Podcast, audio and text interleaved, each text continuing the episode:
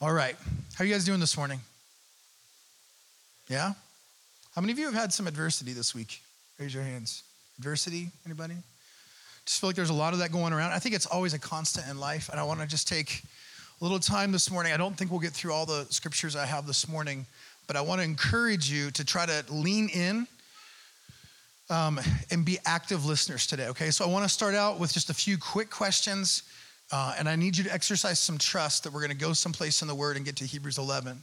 But I want us to start out by talking about, I want you to think about your, um, your personal life, your family life, and our life together, our family life together, okay? Uh, I want you to think about the culture of your life. What does the word culture mean?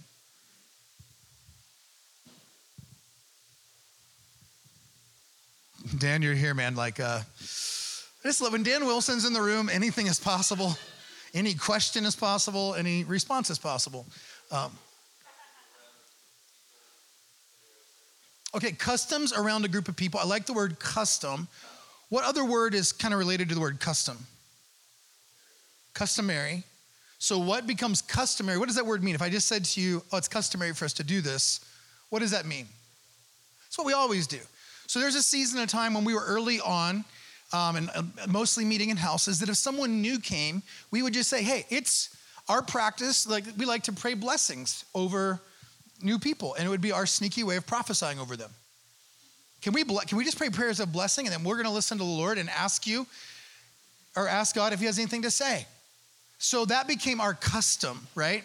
Is that, is that some custom that we received from our forefathers, forefathers, forefathers. No, it was something that we learned that when we did it, God would show up and people would typically have an encounter with the Lord. Does that make sense?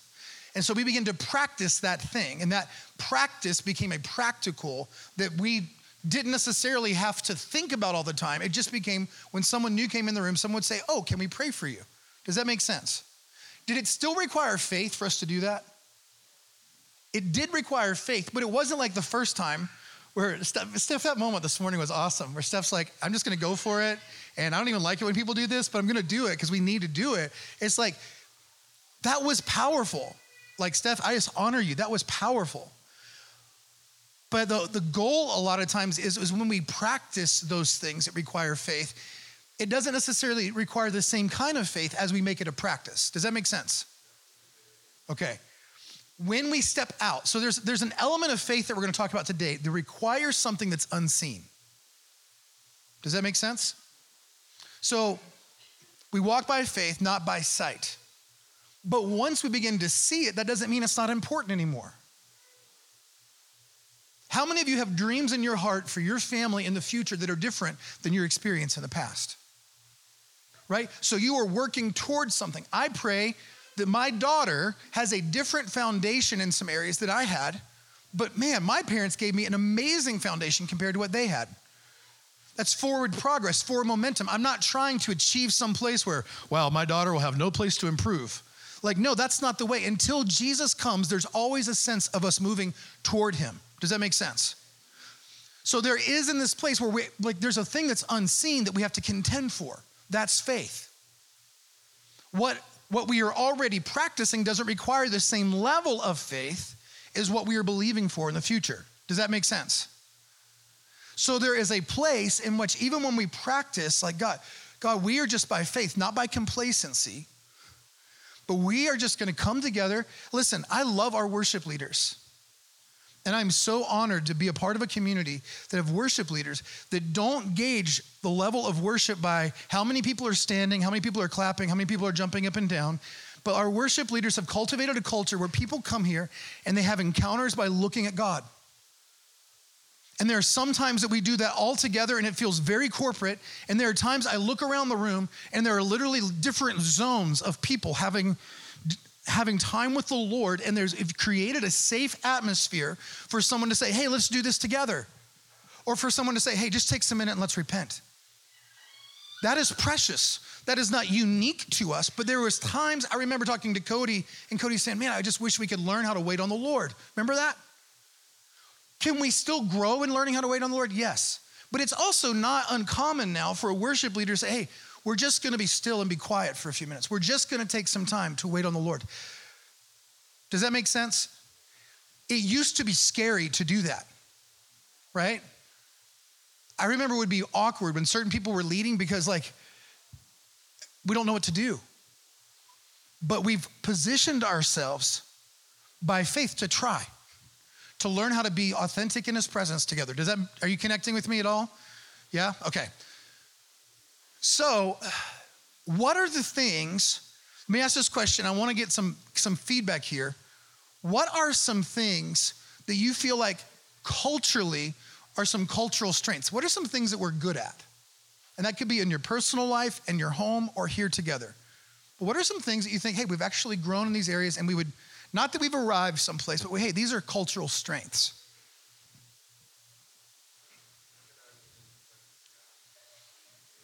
Okay? Working on and getting into the presence of God. That's important. What else?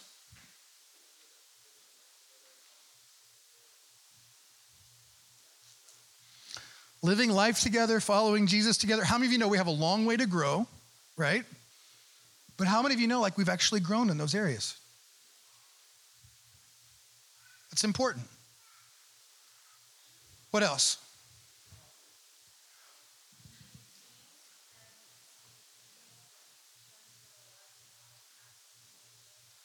So, being a team together, but also growing and learning how to love each other. That's important. That's important. Derek, say what you're going to say. Confrontation. People, people who are new to our community sometimes ask me, What do you teach? Like, I've never heard about so much about confrontation before. But, guys, that is so important. I feel like the last two weeks, I've witnessed so many situations where if they would have been handled biblically 15 years ago, the wreckage and the carnage that I've watched people walk through in these last few weeks wouldn't have been necessary. Just being willing to do what the scripture says on that. But like, hey, we've grown in some areas. Did Michael, did you, or Hannah? Taking care of the needs of the body. Have we grown in that? Is there still more room to grow? Yes. but can you understand what I'm saying? There's certain areas we've just named that it doesn't require the same amount of faith for us to walk in it now than when we first started. Championing marriages and relationships, entrepreneurship. Yes.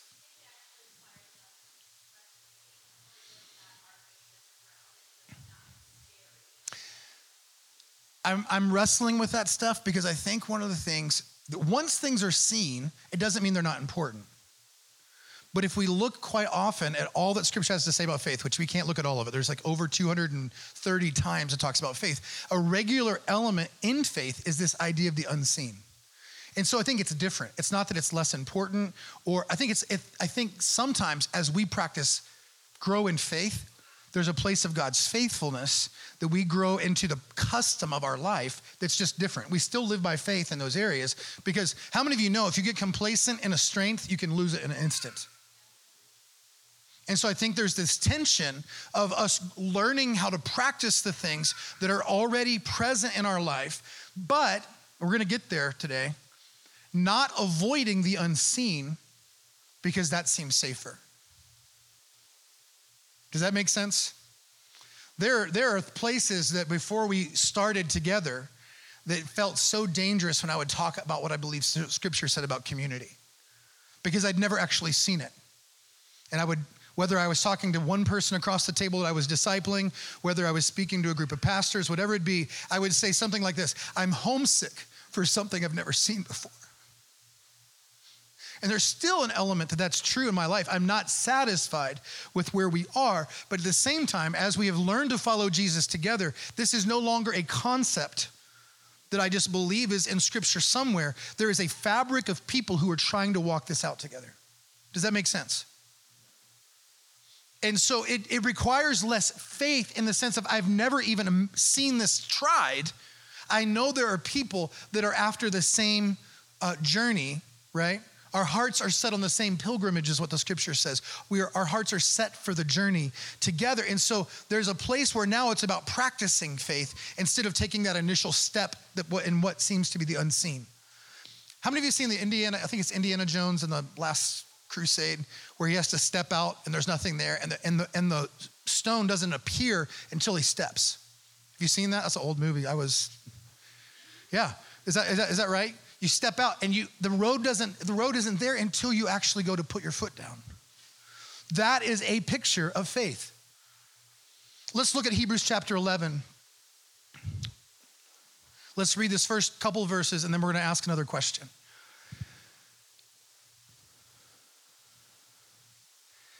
Now, faith is the substance, say substance, of things hoped for, the evidence of things not seen. For by it the elders obtained a good testimony. By faith we understand that the words, the worlds were framed by the word of God, so that the things which are seen were not made of things which are visible.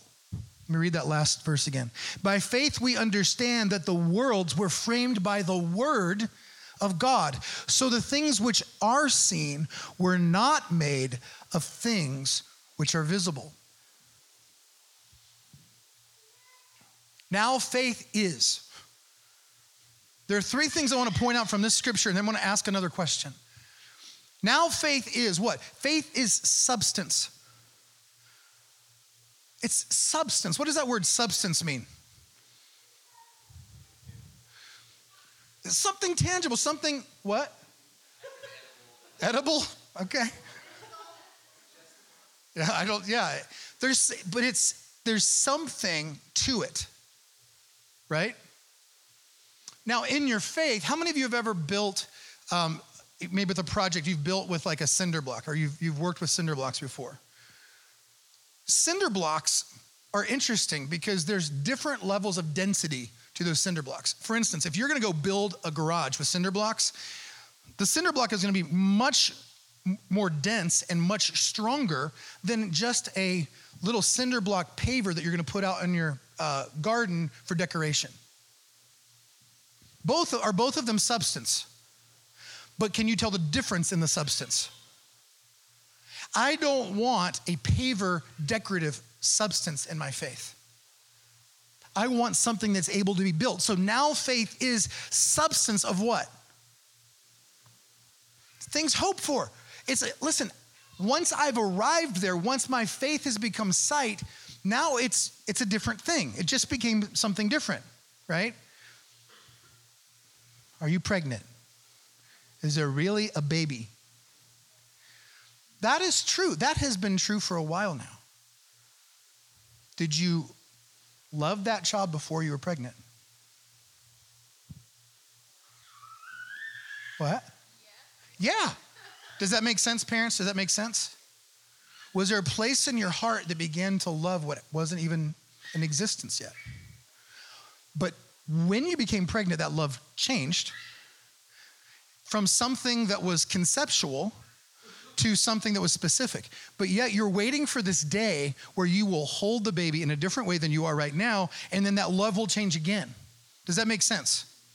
Faith is the substance of things hoped for. It's not that whenever we receive the thing that's hoped, it doesn't become less significant. It means we're checking, we're stepping into a different dimension or a different aspect of what faith looks like. And this is significant. So faith is substance, and our substance needs to be substantial. Faith is substance, but our substance needs to be, our faith needs to be a substantial substance because by it we obtain understanding. By it we obtain a good report. By it the elders we obtained a good report. Why? Because there is a faith that is real. Faith is evidence. Faith is, our faith is substance. Faith is evidence. That's the second thing. Faith is the evidence of things unseen. What is the difference between substance and evidence?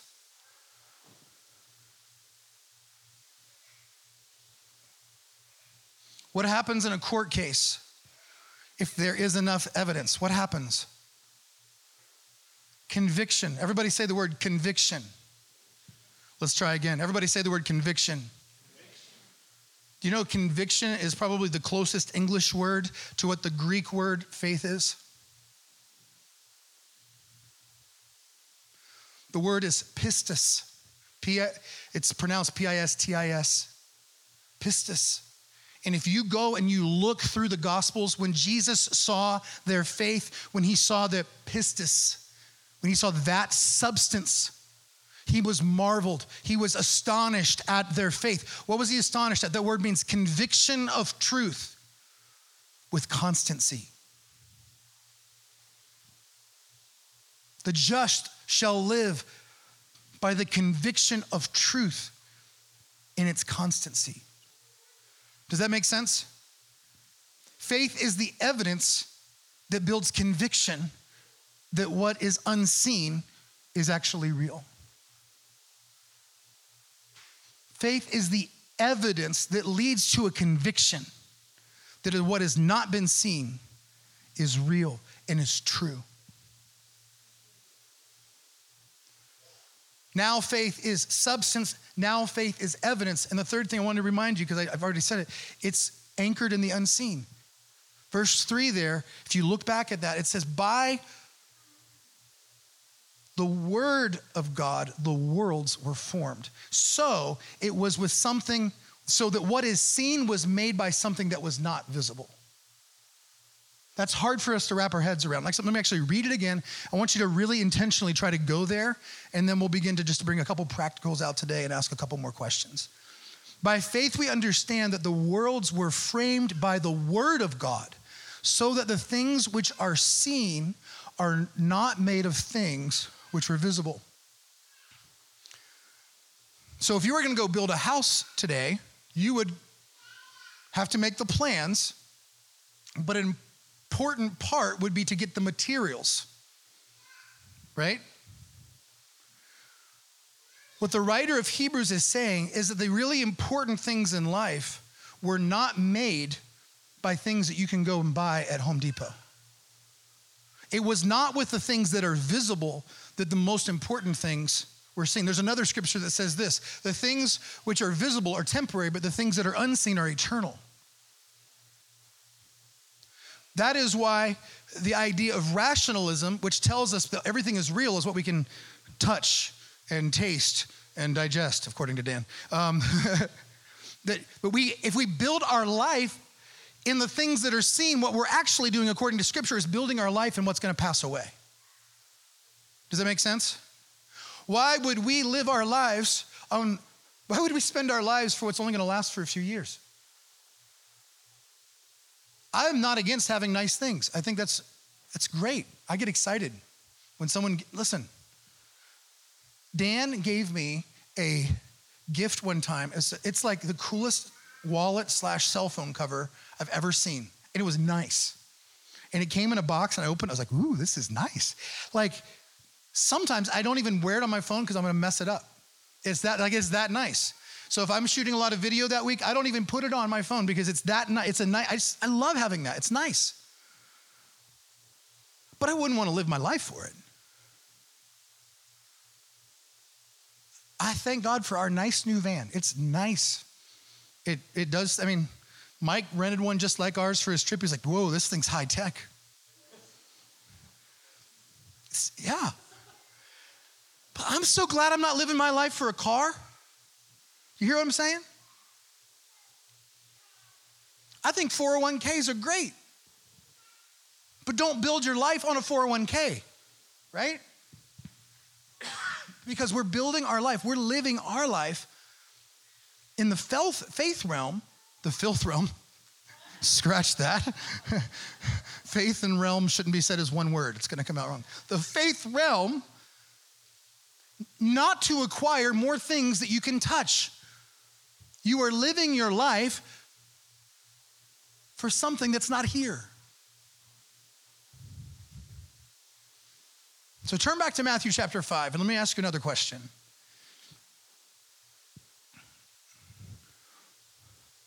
What are we believing for? Again, it can be those same three areas individually, and your, and your family and together as a family, what are we believing for that we haven't seen become a part of our culture yet?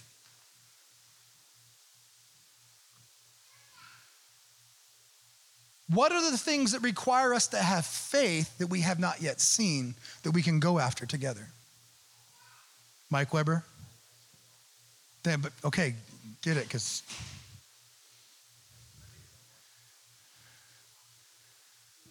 yeah. All right, so let me just take a step back. We talked about the things that we've seen grow to become cultural strengths. What are things we're believing for that we're not seeing yet? Sexuality to be not broken.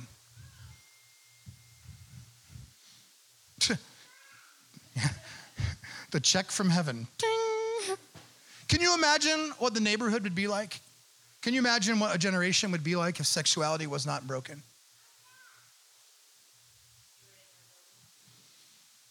Stewarding our building consistently, consistency. What, what will that be an indicator of? Maturity.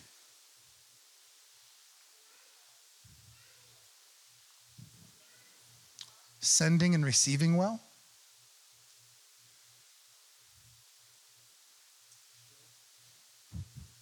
Healing.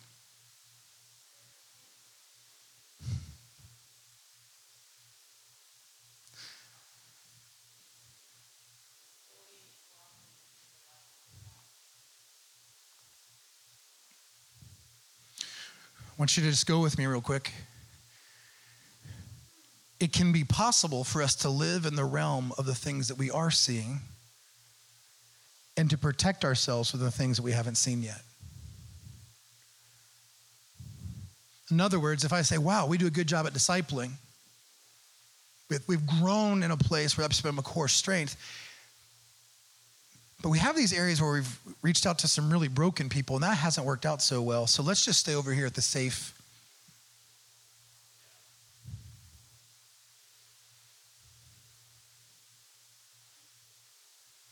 And so what happens is because of God's goodness to establish the things that he's been establishing. Guys, there, again, we know this. All of us, we know this, right?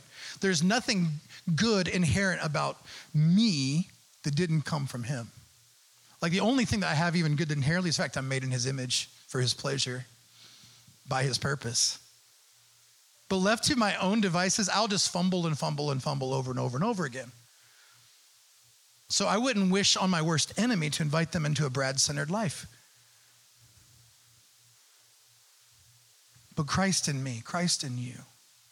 The fact that Colty carries something about Jesus and there's a dimension of the way that God gets revealed in culty that unless I'm willing to humble myself and receive something from someone else, like I will miss the aspect of how God has deposited himself in culty. Does that make sense to you?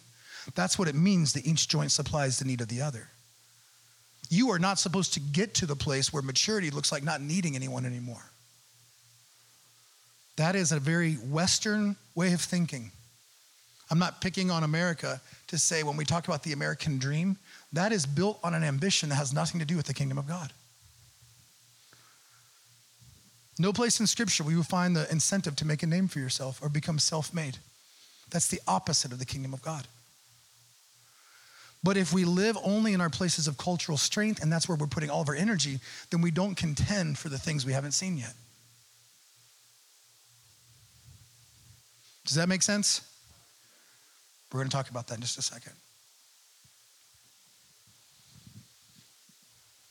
So I want to just read a couple more scriptures and, and begin to try to land this, but this is what I was meditating on this morning. Whenever I was a teenager, there was this crazy place in me that uh, felt like I was either going to change the world for Jesus or end up like writing or producing pornography. The reason why is the two greatest desires in my life was to change the world for Jesus and lust and fantasy. That doesn't make sense. I would read scriptures that say, hey, you can't have out of one fountain flowing two different rivers. But that's what was going on in my life. That's what was going on in my heart. Was this desire to really do something amazing for God. And I didn't understand about shame. I didn't understand about self-hatred. I couldn't figure out why I was so broken. I didn't know anything about the places that were broken in my heart that needed to be healed. But here's what I did know is I prayed this prayer over and over and over again. God, please help me never do that again. Anybody else ever prayed a prayer like that? God, please help me never And that was one of, I mean, one of my most consistent prayers at 16, 17. And I really, guys, it wasn't that I didn't really love Jesus. I really loved Jesus and sincerely had a desire. But until I met someone was was willing to share that journey with some uh, some places of transparency. A lot of you guys have met my friend Jonathan. Until Jonathan and I began to like say the same the same hey, we're both in the same place. We are either going to do something and live our lives for Jesus or we're going to just model brokenness to everyone around us. There was no breakthrough. But I remember one of the first kind of like prayers I was never taught to pray that happened in my heart was like, I remember this moment of going, wait, if I can use my mind to imagine and image all these things that I know are not right, what would happen if I gave that part of my life to the Lord? And I, I would just practice. I would just like take time and practice meditating on things I thought might be from God. Now, this is way before I knew anything about the prophetic or knew anything about like having an ongoing relationship with Holy Spirit. But you know what? God showed up anyway. He just showed up because I asked, God, I don't even know how to do this. Guys, praying that prayer is one of the most empowering prayers. God, I don't know how, but your word says.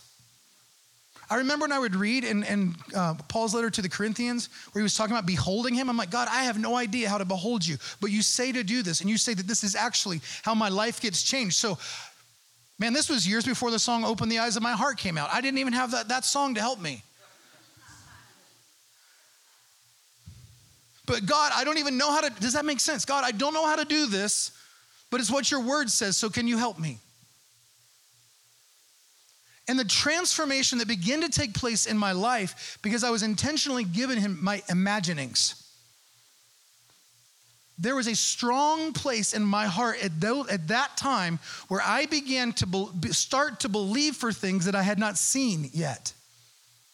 And I am not telling you that because I think that you're all at a place where you've never done that before. I'm telling you that was a transformative place in my life that I am challenged this week to re engage. Because this week I found myself on the front porch of my house with people that I love. I think it was on Wednesday. Derek was there, and Taylor was there, and Cody came walking up onto the porch. And I'm not going to get into all the details of everything that's happened in the last few weeks, but it's been a rough few weeks and some specific things going on. I mentioned a few weeks ago that to ask you to pray for Justin. Justin's been going through some stuff. I actually asked him 10 days ago if I should tell you guys this, and he said, Yeah, tell him.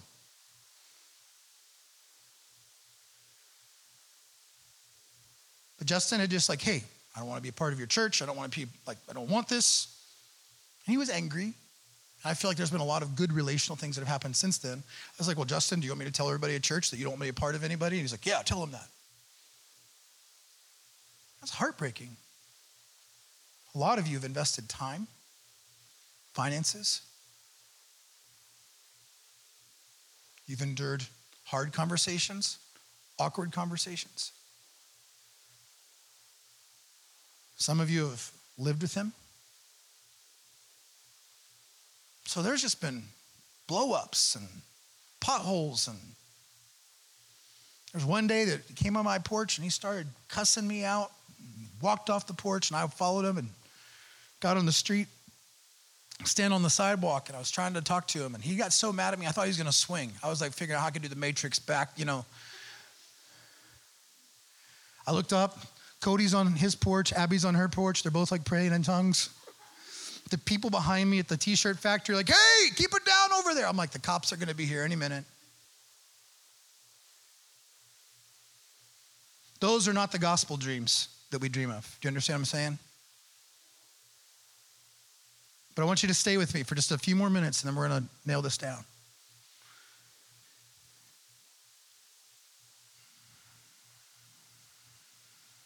Wednesday morning, sitting there, I'd already had a conversation with Taylor about just the messiness of the gospel. We prayed, we cried, we talked, we processed. Derek comes up. just got some hard things happening, people that he and Laura have invested a lot into. Then Cody comes up, and Cody's like, Man, I've never been in it this deep before. I'm hurt, I'm sad, I'm anxious, I'm angry. And as Cody began to talk about what he was processing about this hard and painful situation, he said something which had a lot of made a lot of sense. He just said, "Hey, I just I guess I've learned for next time." And how many of you know it's really good to learn for next time? Really good. But I could also sense there was a place of like there's just so much weariness and weightiness into what was happening that it was just like, man, I don't want to be in this situation again. Cody, is that accurate? Yeah. I didn't have some wise word of wisdom to give to Cody, but this is what I heard coming out of my mouth. Actually, one more thing Cody said. He said, my, I mean, he's like cussing me out, cussing my friends out, calling us liars, calling us every name in the book. And out of my mouth, I heard these words Blessed are you when they revile you and persecute you and say all manner of evil against you for my sake. I remember conversations with Derek and Dan and Cody on the front porch. What is it that we're believing for for Justin? I mean, these guys, I mean, all of you have made a sacrifice, but these guys are actually welcoming this guy into their home. That was just walking in a lot of brokenness. Remember that, Dan? What is it you're believing for? And you know what? Justin has grown up a lot over the last year and a half, two years. In fact, the adversity or the, the problems he's facing right now are only there because he's grown up. It would be way easier just to try to control and manipulate him to do a certain thing, but it's as he's grown and been able to make more decisions on his own. I mean, how many of you ever made bad decisions in life? And guys, I'm not saying this to try to gossip. I mean, uh, Justin and again, things aren't like at this fractured place in every relationship now. So if you see him, you don't need to cross the street and shun him. I'm not saying that. I am saying like, I wouldn't, I wouldn't start it with, "Hey, why haven't you been at church?" Like, like love him when you see him, but no, right now he doesn't see himself as a part of us.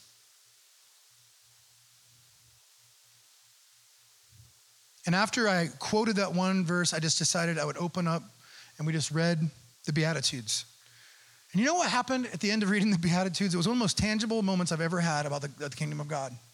Cody just said, Man, those have never been more relevant than they are right now. How many of you would like to avoid situations like Cody's walked through in the last couple weeks? Raise your hand. Yeah, it's just not something we're trying to sign up for. Does that make sense? But listen to what it says.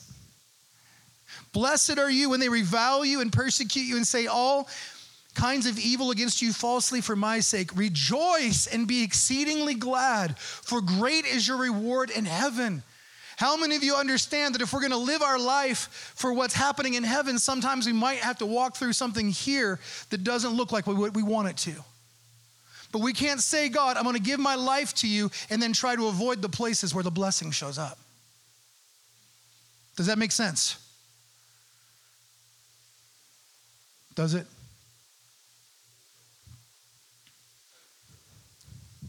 What that looks like is when we see this situation happening again, we trust and ask the Lord, God, what do you want me to do? Not saying, I'm never going there again.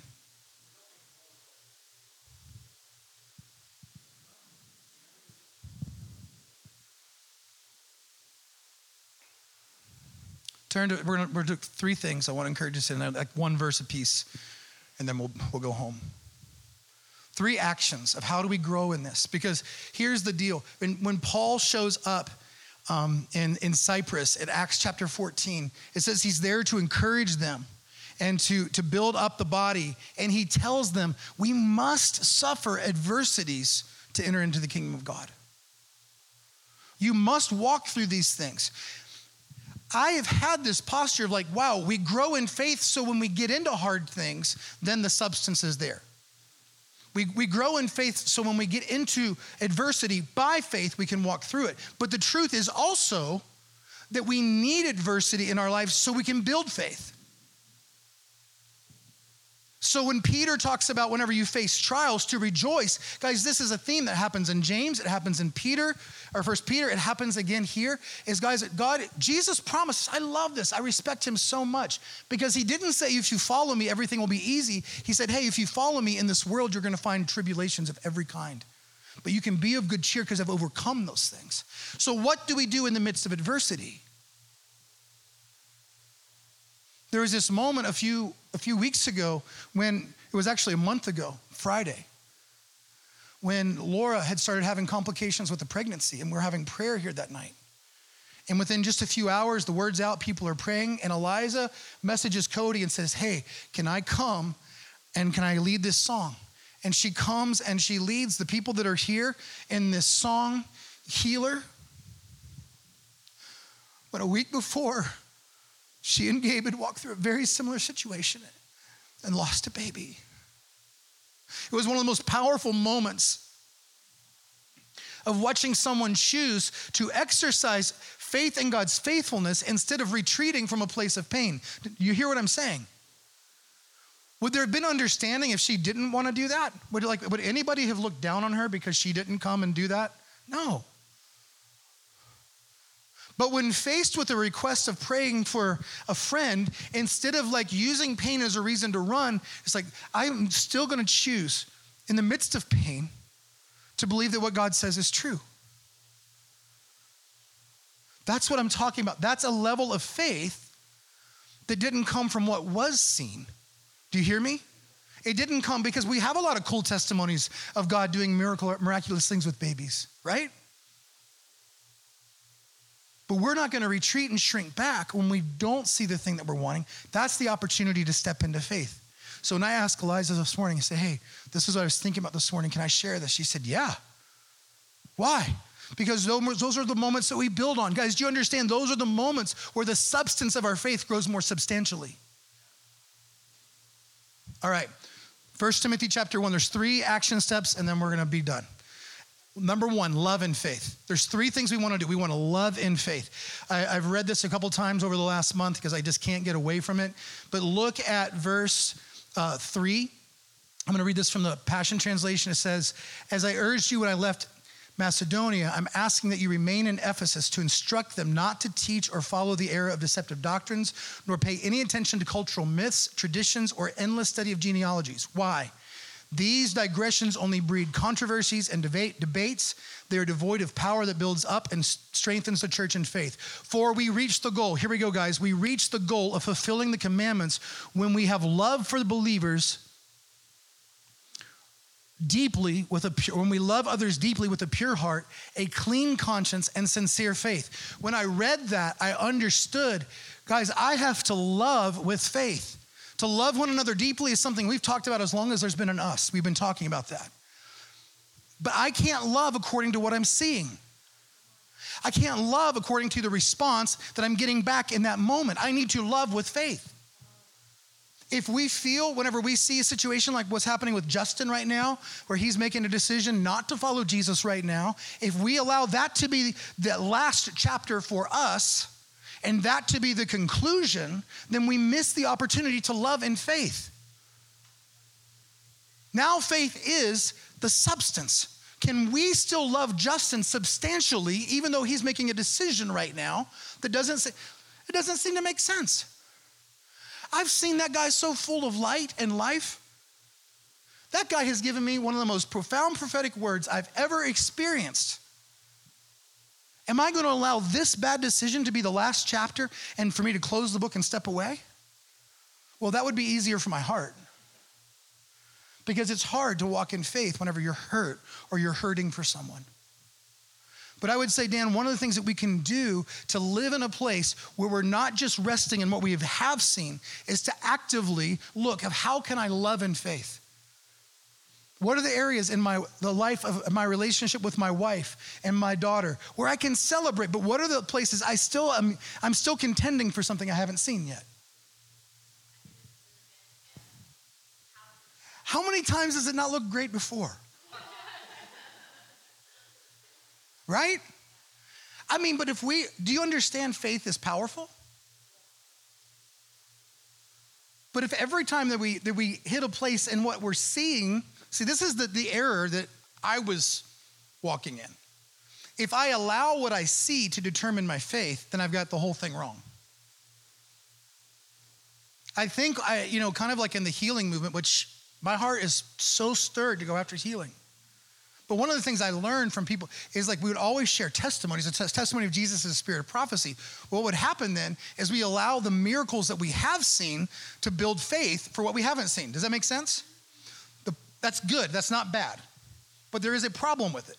Because if I learn only to have faith based on the testimonies, then when I don't have a testimony, I won't step out in faith. That leads us to the next passage. Turn to Second Corinthians. Okay, so in First Timothy, love by faith, okay? Second, uh, secondly, let's turn to Second Corinthians chapter 5. This is important. Second Corinthians chapter 5.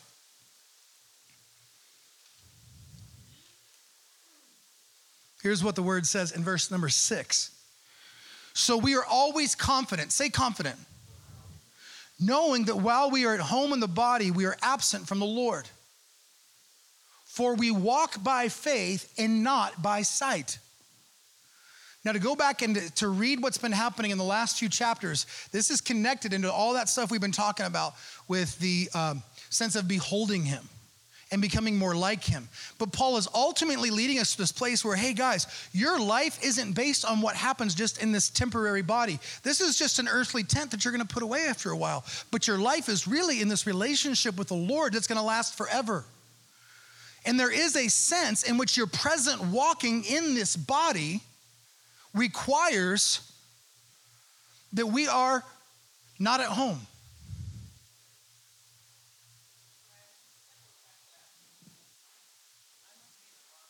Second Corinthians chapter 5, 6.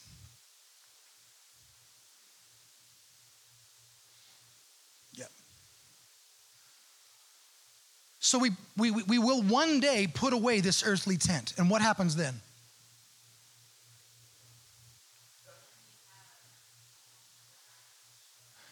And you will never be homesick again. Does that make sense to you? Do you know what it's like to be homesick for something that you know is his heart, but you're not quite there yet? What you're seeing around you is not the thing. Guys, that's why we're called to live as pilgrims. We are not called to live in an addiction to this life. While you're here, Jesus came that you would have an abundant one, but not one that's anchored in this earth realm. So faith requires us to live with an idea of, hey, it is not even all about what's happening right now. Do I need faith to see things happen right now? Yes. But faith also tells me and reminds me that the life that I'm living is not my own. I'm crucified with Christ. And there is an eternity that, like, even if my body perishes, there's a part of me that that's only going to liberate to be with God completely and fully forever. So we walk today by faith and not by sight. You love by faith, you walk by faith. Why? How? I guess is a, is a better word. How? Because we are not anchoring what our it, we're not anchoring what determines our life and what we see happening right now. There is a place that we are reminded that I am walking towards something that I haven't seen. I'm walking towards something. Guys, what is it going to look like? And guys, we're not, I'm not trying to be arrogant or proud. I know there have been people for as long as there's been, for as long as there have been people, I'm sure when Adam and Eve got done with the marriage ceremony, they did not say, wow, how long do you think before we screw this up? That moment last week at your wedding. Guys, I had a rough week the week before their wedding had a friend who's just walking through a lot of stuff with the church, and I just I don't find myself getting jaded very often, but Thursday and Friday were two of the hardest days I've had in years. And I was so happy to get out of Pittsburgh and get on the road to their wedding. I don't get to go to weddings all that often without being in, highly involved in them. But I was just sitting back there watching these people that I love. It was such a gift from God. Cody's up there leading worship with his sunglasses on. It was awesome. I was like, I don't know if it's Cody's just amazingness glowing right now, the sun or the glory, but it was like he was just like kind of whoa, whoa, whoa. You know, he's up there leading worship. Dan and Maddie are like, there's communion going on. Dan and Maddie are hugging people as they go by. And I'm standing at the back after I've done communion. There's just a few people after me. And all that pain from Thursday and Friday,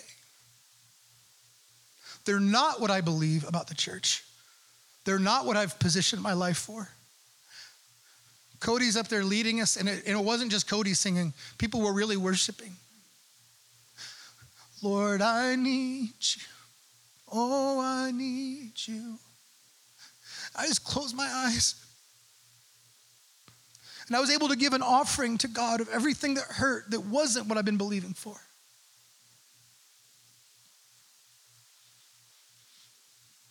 And in that moment, it was like one of those epic Christian sappy movie moments. The sun came out from behind a cloud and I felt like Cody. Wish I had sunglasses on. Just my eyes were closed and it was bright. Do you ever have one of those moments with the sun? And the thing that came back in my heart, even so come. What happened? To move from the jaded moments of Thursday and Friday is I'm not living for what I'm seeing. I'm not living, you know, me and Adrian love each other, moving toward connection. I'm not living and making the, dis, the moments of disconnection my reality that I'm going to put faith in. See, you can put faith in the wrong thing and it's still powerful. How many of you know that's true? If you believe that the wrong thing will happen, you'll see it manifest. But if we can give that as an offering, we choose to walk by faith and not by sight. And I just have to remind myself that I was trained to walk by sight and call that faith. But I've got to live my life anchored to what I'm not seeing yet. Does that make sense? All right, last thing. Turn to Romans chapter 5. So we love by faith and conviction. We walk by faith and conviction. And then we'll end here for this morning. Romans 5. We access this life by faith and conviction. Listen to these first five verses. Therefore, having been justified by faith, we have peace with God through our Lord Jesus Christ, through whom we also have access by faith. Say access. What does the word access mean?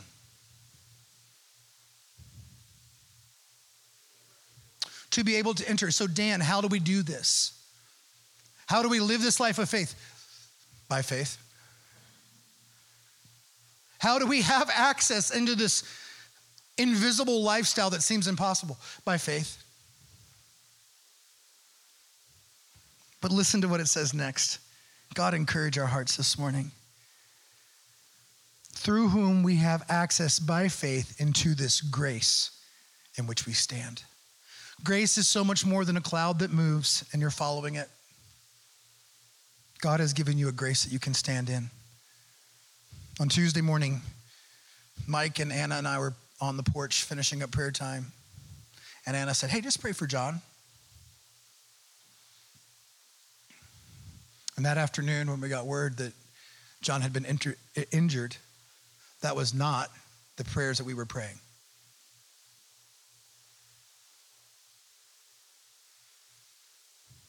But one of the first things when I heard about that, and I talked to them the next morning, or, there's a grace that they can stand in today. If you're living and breathing today, Gabby, no matter what you face today, there's a grace that we can stand in. How do we access that grace? By faith. Romans 1:16 says, "I'm not ashamed of the gospel of Christ. It's the power of God for salvation to the Jew first, also to the Greek." The next verse says, talks about growing in the righteousness of God, moving from faith to faith. What did we say faith was? substance, it's evidence, it's unseen. We move by faith to another level of faith. but I don't know how. God, teach me. Teach me. Because here's what I don't want to do I don't want to miss the reward in heaven because I tried to avoid a hard situation. I don't want to miss the reward in my marriage because I played it safe. I want to have faith to go after what's not seen. Can you stand up with me? In Romans 10, there's a verse that says, No, faith comes by hearing, and hearing from the word of God. As an action step this morning, I really want to encourage you to arm yourself with the word of the Lord. The way that you, I'm not trying to just say a funny word, but the way that you can grow in that thing that Jesus saw, that pistis faith, that when he saw it, he marveled. When he saw the Roman centurion, he said, I've not found faith, I've not found pistis like this in all the house of Israel. See, faith can become a word that's like, we can know, okay, now abides faith, hope, and love, and not even know what faith is. It's the evidence that leads to conviction. What would it be for you to be armed with truth? Guys, in this generation where there is no such thing as truth, what it would look like for us to live with a conviction of faith. I would just encourage you if you don't have a scripture that you're meditating on and memorizing, don't wait till you get into the adversity to try to load the weapon.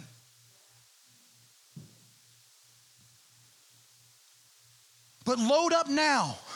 If you're in adversity, load up now. Can you just put your hands on your hearts this morning? And I'm asking you to do that not just as some weird sign. I'm asking you to do that because as I pray, I want you to pray. Let's pray in agreement this morning that faith would get activated in us. God, we love you.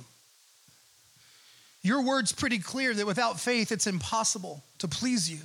So, God, I don't want to build a life where I'm just hanging out in the successful places where I never need to exercise faith. So, in some weird strategy, I think the enemy tries to get us to walk into a place that we think is victory, but it's actually complacency. And so we build a lives for ourselves where we never need faith, and so we can't possibly please God.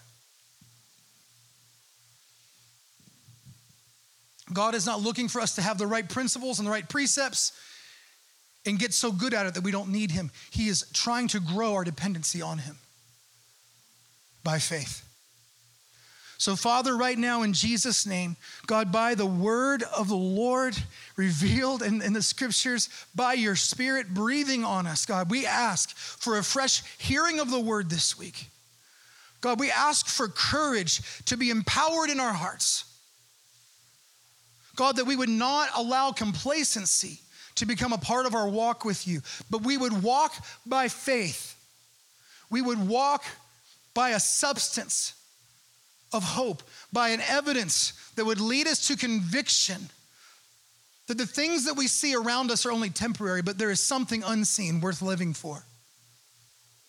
God, I pray for courage and encouragement right now, God, for every individual, for every family that is just walking through adversity right now. God, I think about people who can't even be in the room this morning. God, I pray that you would just do a work of grace in us. That we would love by faith and walk by faith and know that when we don't know how, we can access that grace by faith.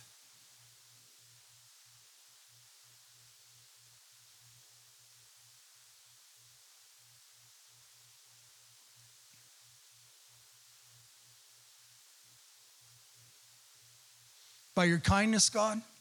If there's anything we believe about you that's not what you believe about you, lead us to repentance. Lead us to change the way we think. God, if there's anything we're thinking about ourselves it's not what you think about us, by your kindness, lead us to change the way we think.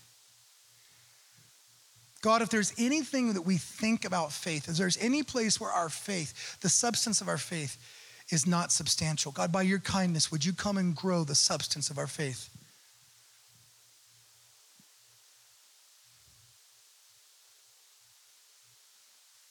Let's just finish our time together. Let's just sing the first verse and chorus of Lord, I Need You.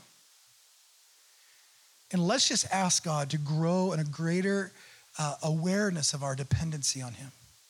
And that we wouldn't allow what we can control to be what we become comfortable with. But that we would find ourselves most comforted when we require the work of the Comforter to lead us into places we haven't seen.